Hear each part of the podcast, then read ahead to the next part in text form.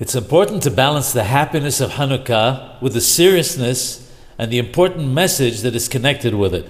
Rabbeinu Nehida, Allah washalom, states that one should not allow oneself to behave lightheadedly during these days. Rather, on days of miracles such as these, Nisim, we must show our appreciation to HaKadosh Baruch Hu.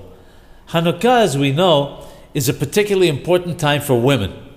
It says in Aterith Tefereth that on Rosh Hodesh, Hanukkah and Purim, women receive a special spiritual advantage and elevation.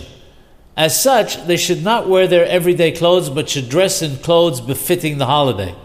A woman who has gold jewelry should wear them on these days to make known the fact that women have this spiritual advantage.